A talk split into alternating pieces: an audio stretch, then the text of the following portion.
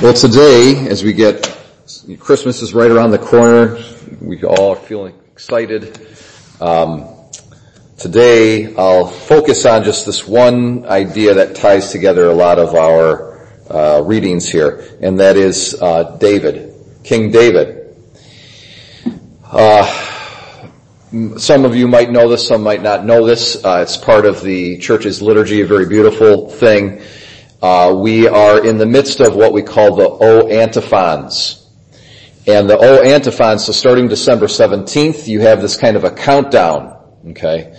And in the, the antiphon that shows up in Vespers, which most people wouldn't really be familiar with that, but it's part of the church's liturgy. It shows up in the, in Vespers and it, in the evening prayer, and it also shows up in our uh, gospel acclamation. So our gospel acclamation today is, O key of David, opening the gates of God's eternal kingdom, come and free the prisoners of darkness. O key of David. So Jesus is referred to as the key of David. And so for the, uh, from December 17th to December 23rd, you've got uh, these O antiphons, and I think there's seven of them if I'm not mistaken. You got to do the math and they begin, Oh, and then they have a title of Christ drawn from the prophetic scriptures. O key of David, O wisdom. The first one is O wisdom. Okay. And then it ends with O Emmanuel. And Emmanuel means God is with us. So it goes from, it goes from the second person of the Trinity, the Son of God, and his most kind of, I guess, distant sort of identity as the word, or sorry, as the wisdom of God that has created the worlds, that governs all of human affairs and human history. So that's kind of what it begins with. And then it ends with God with us, meaning the incarnation. So Jesus is with us. And in Latin, if you, if you were to take the beginning, the first letters of all of the O antiphon, the titles of Christ, and you were to read them backwards, it says, I will be there soon. And so it's kind of neat. It's just this kind of this code sort of embedded right into the liturgy. But today we have Jesus' title is the key of David. And so we got this idea of David. In our first reading from Isaiah, uh, it's it's the house of David that's being that Isaiah is giving this message to. Hear, O house of David, this is the sign that's going to be given to you. The virgin will conceive, and so forth and so on, and name him Emmanuel. And uh, if you notice in our gospel reading as well, very important is it says. Um, uh, the Lord will give him the throne of David his father. Okay. So, uh, and it says to, it says that the Gabriel, the, the angel Gabriel sent to a virgin betrothed to a man named Joseph of the house of David. Okay, so that's kind of a really important part of this whole idea of David.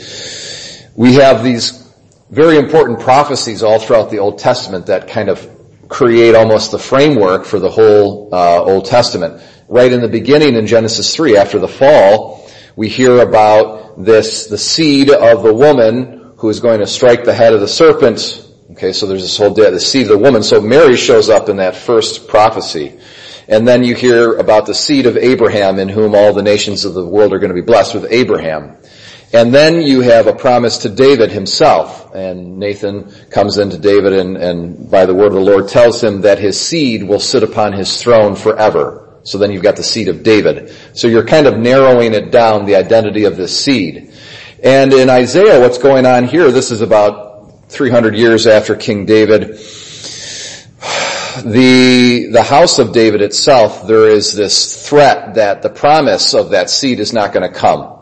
Because the northern kingdom uh, has split off from Judea, from Judah, from the kingdom of Judah, and it's kind of, it's made itself an adversary, unfortunately, so it's kind of like, you know, uh, fraternal rivalry here between Israel and, and, Judah. So this northern kingdom of Israel, the, the kind of the evil twin brother, so to speak, of Judah, it's in league with this Gentile nation, uh, Syria.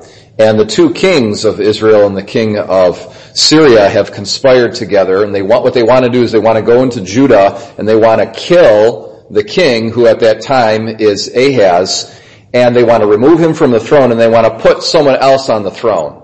Now that's a bad thing because that would mean that the whole promise of David's seed would be interrupted and it would be lost. Okay, so the prophecy that has from, from time immemorial uh, would be un, would go unfulfilled. So it's a really big deal. It's a really big deal. And uh, what happens is God intervenes to stop that from happening, and He's communicating to Ahaz, like He's saying, "Calm down, don't worry about it.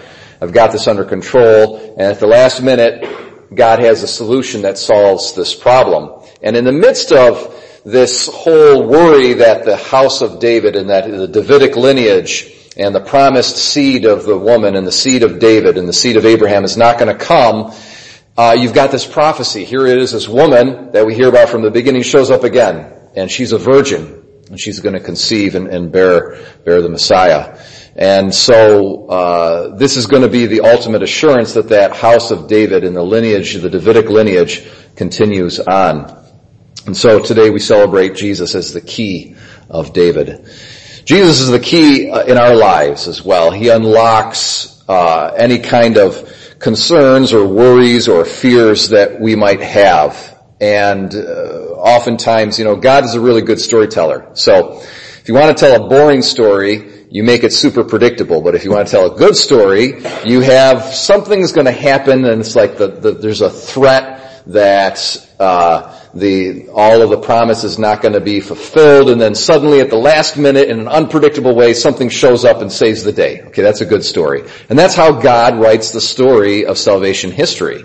And so in our own lives too, as individually, you know, we don't know exactly how what, how this problem, whatever it is that we're facing, is going to be solved, but we're called to trust and called to trust that God is someone who's going to save the day, so to speak, the last minute, in an unexpected way. Something that we can't predict, and that's why it takes faith and it takes trust. So today, my brothers and sisters, as we wait for the, the joyful day of Christmas, we trust in Jesus, who is the key to all of human history. He's the key to salvation history. He's the key to our lives and uh, and we we trust that He is the answer to any kind of problem uh, that we might be facing, whether we're the cause of the problem or something else is the cause of the problem. Jesus uh, is the solution to that problem. He is the key of David that unlocks uh, unlocks our hearts and unlocks um, the mystery of human history.